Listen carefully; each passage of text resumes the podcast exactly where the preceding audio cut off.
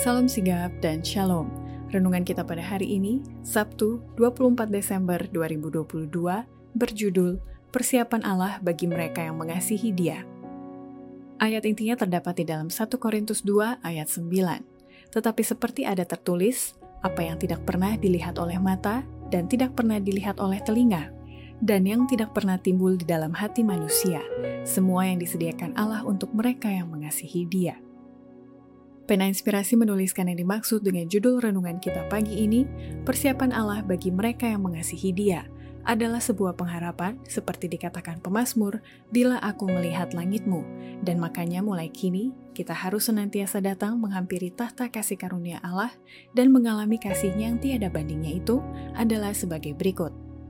Pertama, salah satu bukti dari tulisan Paulus di atas bahwa adanya persiapan Allah bagi mereka yang mengasihi Dia adalah nampak pada ajaran Kristus dan juga melalui para nabi yang telah membentangkan nubuatan-nubuatan masa depan yang terbuka dengan jelas di hadapan murid-murid dan umat manusia dari sejak zaman dahulu kala, sehingga tidak ada maaf bagi setiap orang yang mengatakan tidak mengetahuinya.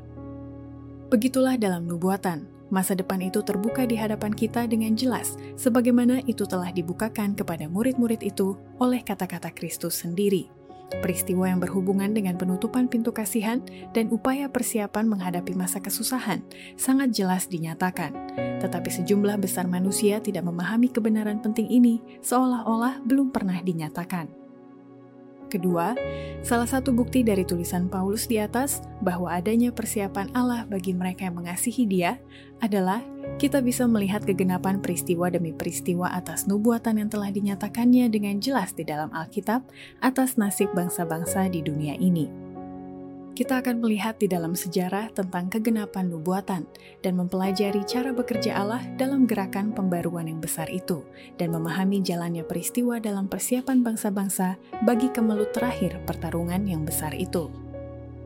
Ketiga, salah satu bukti dari tulisan Paulus di atas bahwa adanya persiapan Allah bagi mereka yang mengasihi Dia adalah nampak jelas melalui penjelmaan Yesus menjadi manusia – dan ada tugas istimewa yang telah diberikannya kepada setiap orang percaya sebelum ia naik ke surga, yakni setiap orang percaya wajib ikut serta memberitakan Injil supaya mempercepat hari kedatangannya. Allah tidak memberikan suatu pekabaran kepada seorang pun bahwa akan ada lima tahun, atau sepuluh tahun, atau dua puluh tahun sebelum penutupan sejarah dunia. Ia tidak akan memberi maaf kepada makhluk mana pun untuk memperlambat persiapan bagi kedatangannya. Ia tidak ingin seseorang berkata, seperti hamba yang tidak setia itu, Tuanku lambat datang, karena ini akan membawa kepada mengabaikan kesempatan dan peluang yang sudah diberikan untuk menyiapkan diri kita bagi hari yang besar itu.